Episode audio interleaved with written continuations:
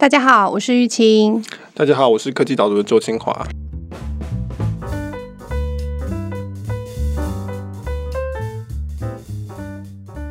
Michael，你有没有用过声控装置？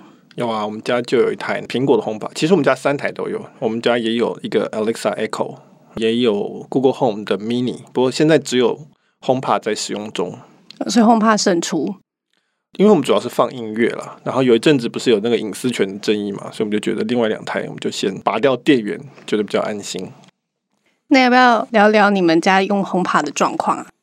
对，就是放音乐嘛，然后因为 HomePod 是用 Siri，台湾其实没有进 HomePod，没有正式落地啊。听说中国跟香港快要开始卖了，所以意思就是说你只能用英文跟他讲话，不能用中文。我们家现在两个小孩就整天在跟他说：“嘿，Siri，干嘛干嘛？”然后他就听不懂，他就要调整。我就说有一个优点，就是说他们两个自然而然会去纠正他的发音，因为 Siri 实在是不是很聪明，一定要用相当标准的英文跟句型跟他讲话，他才会真的会听得懂这样子。意外之喜是他们会练习他们的发音，那但是头痛的地方是他们有时候就会互相一直不断的拦截歌，就一个说要播这个歌，一个要说那个歌这样子。哇，他们现在已经在抢夺 Siri 的，对对对，就跟我们以前抢夺遥控器是类似哦，很重要的位置。好，这就是我们今天想要聊的题目，就是声控装置。然后有趣的地方是，其实你这个礼拜刚好三篇文章都有聊到一点跟声控装置有关的，对不对？对，我们的每一周的音频的题目通常是由我们科技导读的会员票选出来。这个礼拜正好票选到最后有两个题目，基本上是并列第一，几乎没有差别。第一个是等一下我们讨论 CES 今年的美国消费性电子展的一个状况，然后另外一个就是。讨论声控助理这个问题，不过我后来发现这个投票有点有问题，就是因为我这礼拜三篇文章都有谈到声控助理，对，这是我刚刚想强调，对，所以怎么样投票都会逃不出这个选项。其实也意思就是说，声控助理就像你文章写，它是一个很重要的趋势嘛，我们很容易都会遇到它。那我们不如就先从 CES 开始聊起好了。你 CES 在去年的时候有到现场去实地参访过，今年就是远端的看这样。对，CES 就是每年在拉斯维加斯举办的美国消费性电子展 （Consumer Electronics Show）。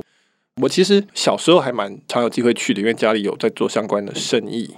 像二零一八年的一月是很多年之后再第一次去，它还是老样子，就是非常的大，非常多人，非常的乱，走起来非常的累。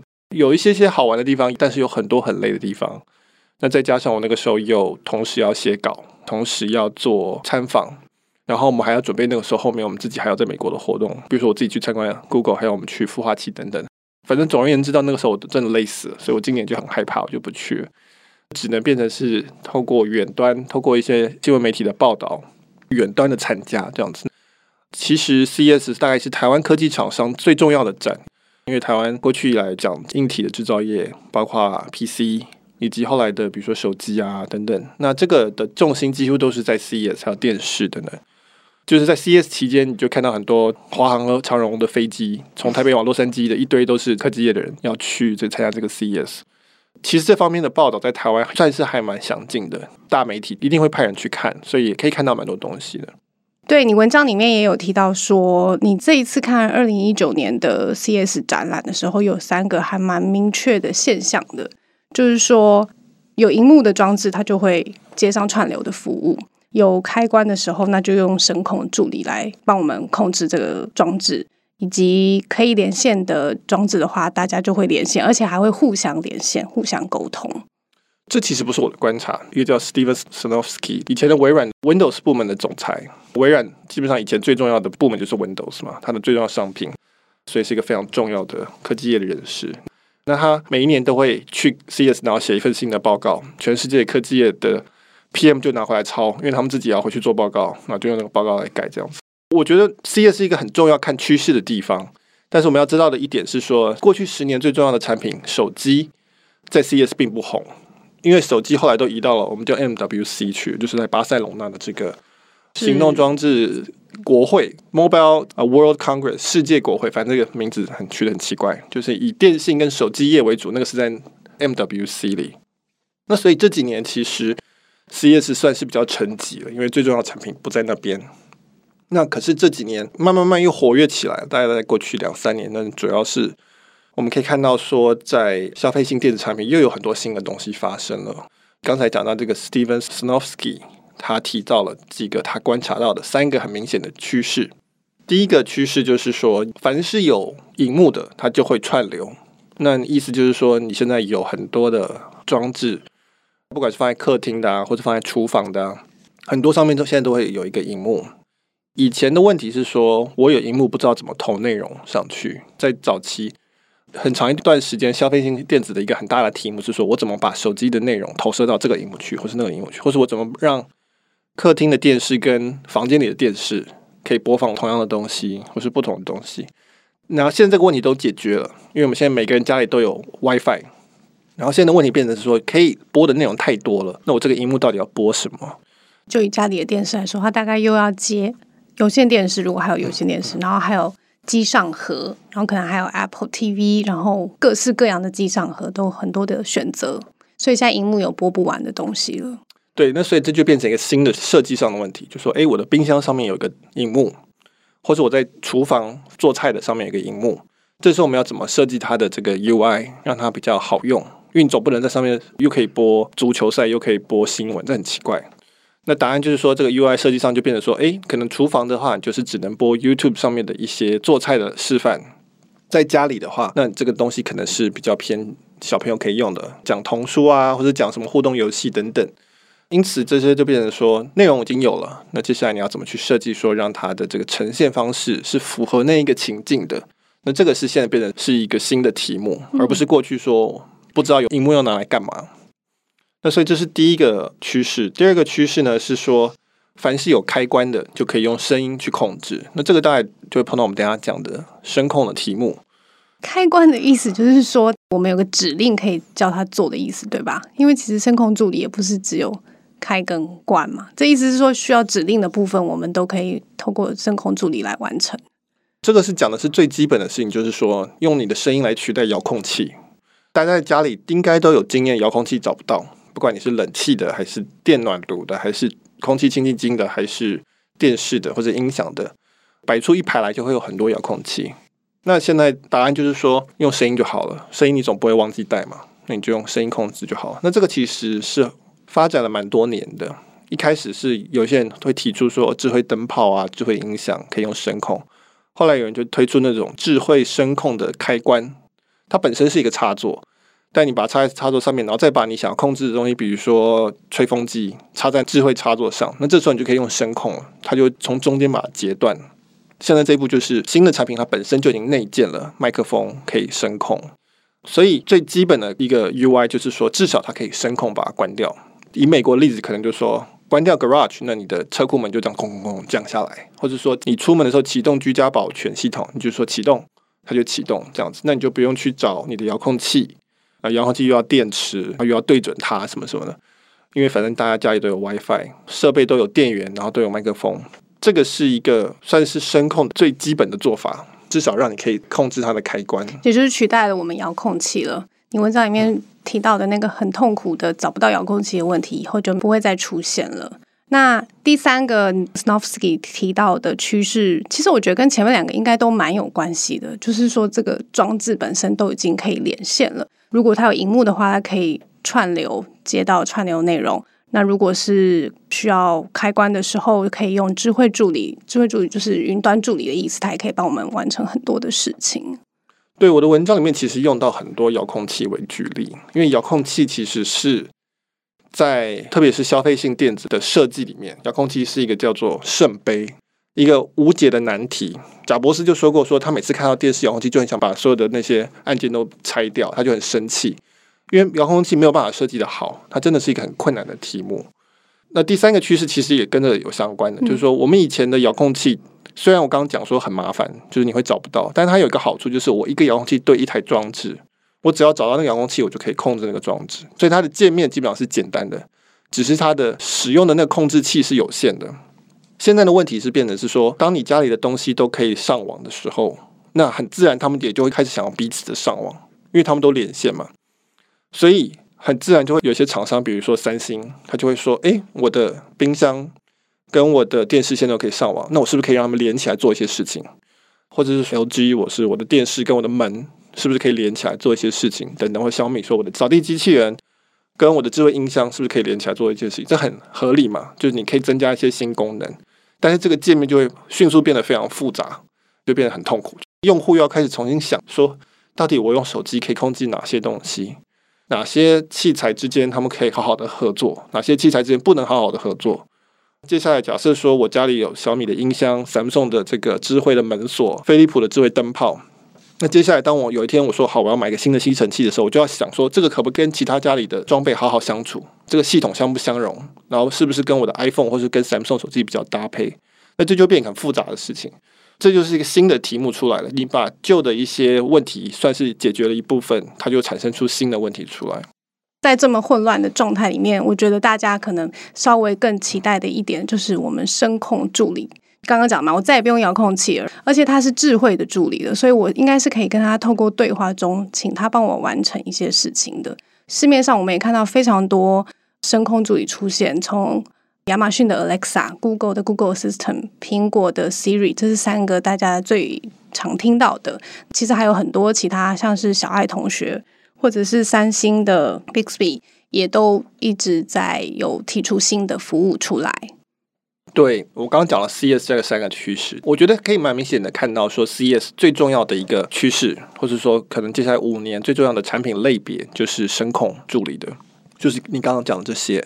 那这其实包含两个部分，我们要先拆开来。第一个叫做智慧助理，就是 Smart Assistant，就像 Siri 或什么，你给他指令，他可以帮你做一些事情，而且你那指令可能是用很口语化的讲。但是这个智慧助理不一定是听声音，你也可以打字进去。就像我用手机可以输入 Google，请他来问问题，我可以用打的，我不一定用讲的。换句话说，后面这一套它是包括所谓自然语言辨识，以及你要怎么样去回应这个问题。所以我可能打字说。这一盘菜要三百块钱台币，贵不贵？那我这样一句话打进去，智慧助理它能够判断说这句话到底什么意思。哦，你在问我贵不贵，然后你再问我这一盘菜，那贵是怎么样去定义？然后它可以给你一个回应。这是智慧助理部分。那另外一个部分也非常重要，或者甚至说我可能会觉得更重要的，就是声控这部分。所以你不见得是只能用打的，你可以用讲的，做自然语言的辨识。为什么声控很重要？是在于以一个界面来说，是因为我们人类天生就会用声音控制，这是我们人类天生拥有的界面。贾博士那个时候当年做 iPhone，为什么是一个革命性的产品？因为我们每个人都会用手指，我们不用再重新学习用键盘跟滑鼠。键盘跟滑鼠跟所谓图像界面 GUI，这个是上一个时代的最重要的一个发明。贾伯斯发明了，或者说他整合了触控荧幕加上手指，这个是更直觉，因此他就更多人可以使用。所以今天能够使用智慧型手机的人远超过于过去会使用 PC 的人。很多人一辈子没用过键盘或滑鼠，但是他完全可以用智慧型手机。那声控这东西又再更进一步，因为每个人生下来他就会用声音去沟通，因此声控这界面就变得非常的直觉。我女儿的例子就是说，她刚刚讲说，她会有时候会去用声音去控制 Siri 加播歌。常常会失败，英文失败，所以她后来就用中文去声控我，去帮她操作，所以她已经可以完全的可以使用这个。你也是智慧助理。对对对，我是一个非常，我自认为是一个非常智慧的助理，虽然我女儿不一定同意。就跟大家想要强调一下，就是他女儿目前是两岁，对对，所以两岁就已经可以使用这个功能了。嗯、那两岁用手机，大家都是还比较觉得奇怪的部分，但是声控助理的话，大概就没有。对我们讲未来的话，可能十年后，两岁的小朋友就会用电脑。当然不是用触控萤幕，他也不会是用滑鼠跟键盘，他就是用讲的。因为那个时候电脑已经可以服务一位两岁的小朋友，并不是因为两岁小朋友突然变天才，随着科技会往那个方向发展。所以我们可以说，十年后或是十五年后，用声控界面电脑的人，又会几乎是远大于今天用智慧型手机的人。因为就我刚讲，年龄层会往下跑，可能会往上跑这样子。对，就是你刚刚提到声控这个部分，它是一个很方便的 UI。所有的人都可以使用，因为只要会讲话就好了。然后再加上它现在又智慧化，它有机器学习的能力嘛，所以它是会越做越好的。像我家也有一个智慧助理，主要我们都是拿它来播音乐的。一开始的时候，他还不晓得我的音乐的品味是什么，他还要花一点力气。但是现在我可以很轻松跟他说：“诶，我想要听一些轻松的音乐。”然后他就会放我真的有兴趣听的。对，我们举一些例子，因为可能不见得每个人家里都有在使用。虽然每个人的手机里其实都已经有这个功能，但是很多人可能没有在用。比如说，以我们家用 HomePod Siri 来讲，因为它并不是很聪明，所以我们基本上会做的方法就是说：“嘿，Siri，帮我播哪一首歌？”我们要讲得非常的清楚，或者说我们嘿 Siri 帮我播一些爵士乐，那他会去抓一个爵士电台进来，然后播。或者说你可以问他说：“嘿 Siri，今天天气如何？”这种他都可以做得到啊。对我们家来说，这个已经相当方便了。我刚刚讲过，小朋友他很有一种主动权，他觉得说：“哎，这个我可以操作。”如果是我的手机的话，他们也很喜欢开我的手机嘛，很好奇怎么玩。那有时候他被他们成功解开了之后，他其实不知道怎么做，因为那边都是按钮跟 App 的 icon，他其实不会用。他们都比较喜欢 HomePod，所以你就可以看出来他为什么这种直觉的界面是很强大的。那我在文章里面，我第一个举的例子是 Pandora，Pandora 是一个类似台湾 KKBOX 的一个播放音乐软体。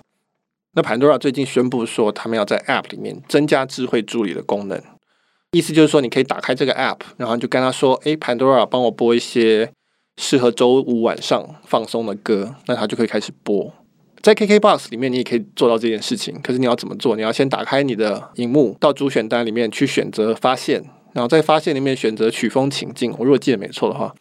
在里面选华语歌，然后在里面再去找说希望它有一个叫做比如说放松或是周五晚的歌单在播。那那个歌单其实还是某一个人去整理出来的，它不是针对你的喜好去设计的。在 Pandora 一个步骤，但是在 KKBOX 可能是至少六七个键，然后你可能要花费比如说十五秒浏览这些各种可能性再去选，然后最后结果可能还不是非常的个人化。我可以提供一点点我个人经验，因为我们家在使用 Spotify 的时候，其实我有看到它有一个语音助理的选项出来，但它写的很清楚，说这个是我们在实验的一个功能。点下去以后，它就会请我说 “Hey Spotify”，然后播放一些歌。我完全照着他讲的指令让我试试看，就是一个完全的失败。所以看得出来还有很多可以进步的空间，但是但是你就会觉得说很方便。这种界面它的。优点当然就是说对人的要求很低，因为你可以照平常讲话的方式去下指令给他。但是它的缺点就是说它非常的发散，那因此变成机器要能够很聪明才行，它才能够判断。因为我前面讲 KKBOX 这过程虽然很慢，但是它非常有结构化，它电脑很容易去做推荐，而且基本上会是对的。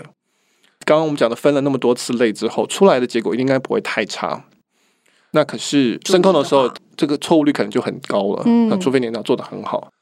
所以现在这是一个军力竞赛，在声控助理这部分，光是中文的辨识，比如说台湾中文跟中国中文，这又是不同的一套。这个就已经有很多人在投资在做，因为这都是要花钱跟需要资料去训练的。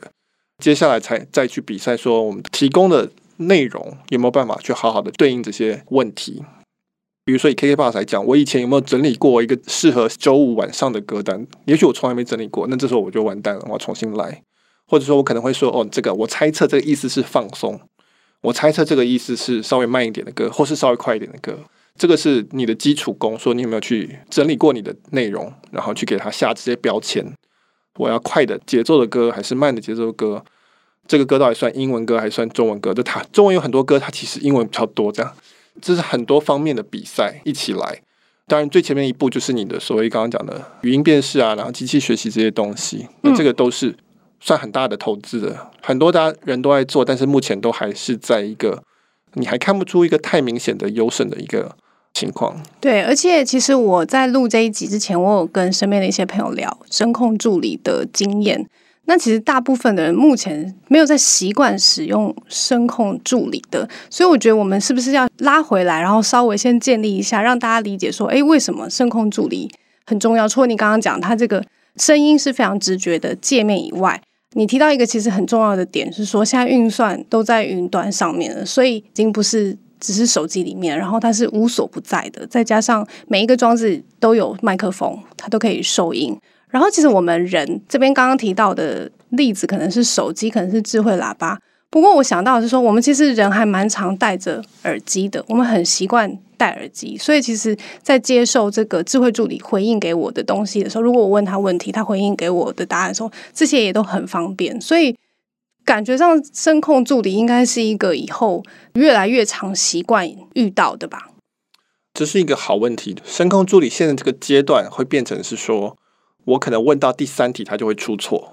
我前两题，因为我已经大概猜到这个声控助理的限制，因此我会配合它。比如说，我知道 Siri 实在是不聪明，因此我已经大概知道我会问什么问题。那但是到第三题，我可能稍微问一些比较奇怪一点的，它就不行了。然后这个时候我就觉得很挫折嘛，那我就会想说，我不要用。现在深空助理常常碰到的一个状况就是，大家会觉得很有潜力，但是常常碰到撞墙的时刻，大家就会觉得说，哎，这东西好像没办法成熟嘛，就觉得他不聪明啊，他没有智慧，他就说这怎么能够普及呢？这怎么能够全面呢？那答案是说，这个是科技一开始一定会有的状态，就是因为它开发者跟用户都在互相磨合之中，所以一定会有无数的这个挫折时刻。但是大家还是前仆后继的使用嘛，因为大家还是会有一两个 use case，大家觉得说，哎，好像有用，又回去用一下。因为真的太方便了，就像我说，我最常使用的功能就是博歌。然后呢，我每次跟他说，请播 Twice 的歌，用英文讲的，他就会把我刚刚前面听的那首歌 fast forward 两倍，而不是播我想要听的子瑜唱的 Twice 的歌，这样我会很沮丧。可是其实我第二天我还是继续尝试，因为我只是。用嘴巴说，请他播，我总有几次试成功了，我就会很开心。对对对，所以因此，它这个不管是界面的设计，或是它的这个人工智慧的这个聪明程度，都会还是会慢慢的提升。然后到了有一天，它就会突破一个临界点，那这个时候就没有这个问题了。这个时候，我们挫折感的频率会低于我们有成就感的频率，那这个时候它就变成一个主流的一个界面。每个界面大概都是如此，就是说，不管是以前讲的图形界面啊、滑鼠界面等等，都是有经过这一段过程的。除此之外，声控界面它有一个很大的优势，它可以接无限种的服务在后面，因为它前面的界面就是一个麦克风嘛，所以它后面可以接各式各样的服务都可以。如果你以手机的荧幕来讲的话，每一个 App 是一个功能，所以你要去选我要哪个 App。但是声控界面它就只是有一个麦克风而已，它的功能其实是无限的，应该是取决于你给它什么指令而言，这是一个很特别的地方。我这样说明这个东西的潜力，好了，就是说我有在我的文章里面提到另外一个例子，就是 Google Map。这一次 Google 宣布了一个重大的更新，就是 Google Maps 里面将来会内建 Google Assistant。例子就是说我今天开车的时候，我开 Google Maps，我是用 iPhone，但是我开车习惯用 iPhone 上面的 Google Maps 去做导航。这个时候我就可以在边开的时候边叫 Google Maps 里面的这个 Google Assistant，我就说：“嘿，Google Assistant，帮我播一首歌。”那这个时候，Google Assistant 理论上就可以去抓它对应的音乐服务，开始播歌。那你注意到说，我在这个过程之中完全没有跳到 iPhone 的界面。我目前是用，比如说像 Apple Music 跟 KKBox。如果是照以前的做法，我必须要先跳出来，点开 KKBox，然后播歌。但现在变成是说，如果 Google Assistant 给 KKBox 谈好的话，我可以直接在 Google Assistant 里面叫 KKBox 做事情，我就不用跳出这个 Google Maps 了。那所以这个对。苹果来说，这是一个很大的问题。对，听我刚刚想到的，你讲这个 Google Assistant 听起来它就好像是 Siri 哦，就是我在 Google 地图里面，但是我可以拿去回复讯息什么等等的。对啊，就是我刚讲的，理论上它可以做的服务是无限的，因为全部都在云端跑，我只是透过这个接口、这个声音来决定。所以我可以开开车，我跟 Google Assistant 说：“嘿，Google Assistant 帮我去点餐、送外卖到我家。我希望我回家的时候已经有晚餐等我了。”那它理论上可以串 Uber Eats，然后去把菜叫回来。更明显的例子是说，哦，Google Assistant 帮我买某一本电子书，或者是开始讲有声书给我听。那这时候他可能就会透过不管是亚马逊或者是台湾的 Remo 去买这本书，然后开始跟我讲。这个问题是苹果它收不到那三十 percent 哦，因为它不知道发生这个事情。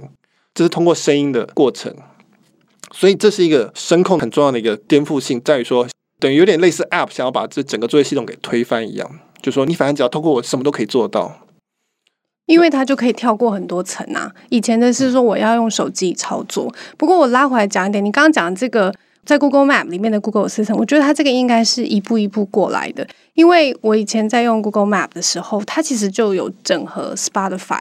那它整合的重点是说，因为我开车的时候我不想要画面跳掉，因为我要看那个路线嘛。但是我可能这首歌我不想听，我想要听下一首歌，所以它是呃把 Spotify 整合在 Google Map 里面，然后我就可以同时在 Google Map 里面做两件事情。那它就是慢慢一步步到你现在讲，它把 Google System 整合进来了以后，我就动嘴巴就好了，然后它可以同时整合好多其他的功能，然后它越来越强大，看起来就好像可以取代 Siri 一样。对，所以我把这个称之为 App 推翻作业系统。或者说我们叫声控吞噬界面，这我自己发明的哈，就是说不管你的 iPhone 原本的界面是什么都不重要，我只要开了 Google Assistant，就是用 Google Assistant 界面，我就用嘴巴跟他下指令，比如说帮我回简讯，告诉我行事历上有什么活动，甚至你说提醒我什么什么事情等等。那其实我几乎都不用碰 iPhone 上面的东西。这个时候，它就是一个新的作业系统了。你如果想想看，这个只是 iPhone 而已，因为现在很多装置都可以声控了嘛。比如说我们家的 HomePod 也可以声控。那如果有人在家里是用装 Google Home 的话，可以声控。那所以很有可能不用太久，大家都被这些声控的界面给环绕了。那这个时候大家就会觉得这才是主要的界面。我只有需要做一些比较细的事情的时候，我才要用 iPhone，然后开始用触碰的。不然的话，我已经习惯在家里讲话了，我在手机上也是讲话，我在公司也是讲话，我都是用讲话就好了。所以这个其实跟当年手机吃掉电脑是有点类似的。有一天大家发现说，其实我都在手机上做就好了，电脑只是要做一些比较专业的事情的时候，我才需要拿出键盘出来。大家在手机上面不会写很多字，没有错，因为它没有键盘，但是够啦，我可以处理很多很多很多九十 percent 的事情，我不需要写那么多字嘛。所以电脑就变成一个十 percent 时间才在用的东西。那将来声控也有可能会这样子，我九十 percent 的事情我用讲话就好了。我当然没有办法像我手机打的一样那么的细，或是我可以画一些图什么的。但是没关系，够用了。我九十 percent 用讲的就好了，剩下十 percent 才会拿出我的手机出来。这个就变成是一个很重要的战场。所以为什么大的公司现在都在花了很多的钱在做这个事情，就是因为。这可能是未来二十年最重要的一个，我们讲 platform，或是你是叫做电脑环境叫 runtime 都可以。万一是这样就完蛋了，就其他东西就变得相对就不重要了。嗯，现在是稍微有点混乱的时期了。如果你使用很多智慧助理声控装置的话，你就要记得很多指令，因为有的是 Hey 开头，有的是 Hello 开头，这样。对，所以现在大家都还在想说，到底那个界面会长什么样子。所以现在还是用那种提示音的讲法，说 OK Google，嘿，也有可能以后变成是说我按一个键，就是叫它出来。有可能以后将来大家手机就是变成一个按键。如果到最后这个声音的界面才是最重要的时候，就是你文章里面举到的那个例子，我觉得很有趣。诶，就是以后我们可能在捷运上面在通行通勤的时候，真的接收讯息的方式其实是透过声音的，所以就像是声音流一样。然后它会依照我的需求，然后刻字化给我各种不同我想要知道的事情，或者是我需要知道的资讯。对，所以我在文章里面，我觉得声控助理最后一个发展的趋势，就是它会发展出所谓全声音的界面。这是我发明的字了，有有人叫做 Voice First，现在有专门的会议在讨论这个事情。从刚刚的演化的意思，就是说你会发现每一个 App 它将来都会有声音的界面，它会有视觉界面跟声音的界面。那声音的界面，它就可以整合像 Google Assistant 或是 Siri 这样子。等到这些界面每一个服务都有相对应的声音的界面的时候，那意思就是说，可以出现一台电脑或是某一种环境，它是不需要视觉的，它就纯粹是声音的，因为 App 都已经支援了嘛。哈，一个想象的例子就是说，将来我搭捷运，我可能耳朵里插着 AirPods 苹果的耳机，然后它就直接给我一些内容。就像 Facebook 上面会给我一个一些动态消息啊，那可能会给我声音的动态消息，他就会告诉我啊，今天有什么新闻啊？就有点像广播电台，但是它是客制化的。你的朋友做了什么事情？有什么搞笑的事情发生等等。然后呢，你就可以跟他对话或是下指令，说，哎，等一下，帮我发讯息给谁谁谁，什么事情，或者帮我处理什么什么事情，用讲的。那个时候大家都会在捷运上面对着空气讲话，可是大家都习惯了，就像我们今天都习惯大家在玩手机一样。玩手机本来是很奇怪的事情，现在不奇怪了。将来大家对着空气讲话也不会很奇怪。那所以这就是一个全声音的环境，那电脑环境。那因为所有的运算都在云上面做嘛，所以它不需要 CPU，它不需要一个装置，它基本上只要耳机。那它呃很有可能会搭配一个眼镜，在这个状况之下，眼镜的功能就不需要那么重，它不需要那么重的 CPU 跟这个运算或者投射等等。因为其实它主要是透过耳朵。的声音去跟云端沟通，嗯，这个时候这个眼镜才比较好做，不然的话眼镜现在做不出来，因为实在你如果要把手机整个变成一一只眼镜放在脸上，这个技术上基本上是非常困难。但是你如果把所有的东西都丢到云上面去，然后用声音来控制，那这时候眼镜就变简单了。将来我不敢说很有可能了，我自己觉得是合理的发展，就是会往这样子一个全声音的界面去做。因此，你就不需要买上千块钱的手机了，你就是一个耳机，它只要能够连线就好。这东西贵不到哪里去，因为最重要的部分都移到云上面去，更多人可以使用。我女儿，当然她那个时候已经不是两岁了，但是到时候两岁的小朋友他也可以戴一个耳机，他就可以做很多事情，他可以做很多很有趣的事情，social 啊之类的事情。我觉得这个是有可能的发展，我相信很多人是往这个发展方向在前进的。那苹果肯定是其中之一。那但是很多大厂大概都是在往这方向走，内容服务才是取胜的机会嘛。刚刚讲的这个情境的时候，我想到就是说，以后每个人可能最常对话就是他的智慧助理了。其实我们家也稍微有一点这个状况，就是至少我每天早中晚如果要问安的话，一定是跟我家智慧助理讲话的这样子。对啊，那就是电影《云端情人》嘛，就是 Her。大家如果看过这个很好看的电影，概念上就是这样。最后他跟他的，就我这是破梗，他跟他的云端的助理两个人有一段感情，就是。现在完全可以看到这样可能性出现。对，现在这样子的话，讲这部电影的情节的时候，好像也没有那么奇怪了。好，那我们今天讨论智慧声控助理就到这个部分。然后我们想要做一个新的小的尝试，就是我们想要增加一个 Q&A 的环节。大家如果对我们这一集节目或者是前面几集节目都可以提问题告诉我们，然后我们会在下一集会多。增加一个 Q&A 的部分，Michael 会来回答大家问的问题，会选几个问题来回答。对，所以如果你有对我们过去到目前为止的内容有什么的疑问，或者说对科技导读有什么问题，欢迎你到我们粉丝团写讯息给我们，我会在 SoundCloud 这个页面上面会留下我们讯息的这个网址，你点下去就可以写了。那我们会选几则在下一次的 Podcast 最后面的部分回答，试试看看大家喜不喜欢这样子的一个。方式，嗯，那因为那个我们这个是 podcast 嘛，所以声音一个是很重要，再加上我们今天这讨论完毕以后，声音的重要性大家都可以理解了。所以其实呃，大家如果不介意露出你的声音的话，其实你在粉丝页讯息你是可以传送声音讯息给我们的。所以你有什么问题的话，你可以直接透过粉丝页，然后录音告诉我们。如果你愿意露面的话，我们就会播放出来给大家听。录声音了哈，对，录声音。所以你如果录语音信息给我们，然后被我们选中，我们直接会在。节目里面放出这段语音信息，然后再接下来再继续回答。可以跟大家说，在广播节目听到自己的声音是一个很可怕，呃，是一个很好玩的事情，是一个蛮可怕的事情。不过我们要鼓励大家。好，那就今天就到这边，谢谢大家。好，拜拜。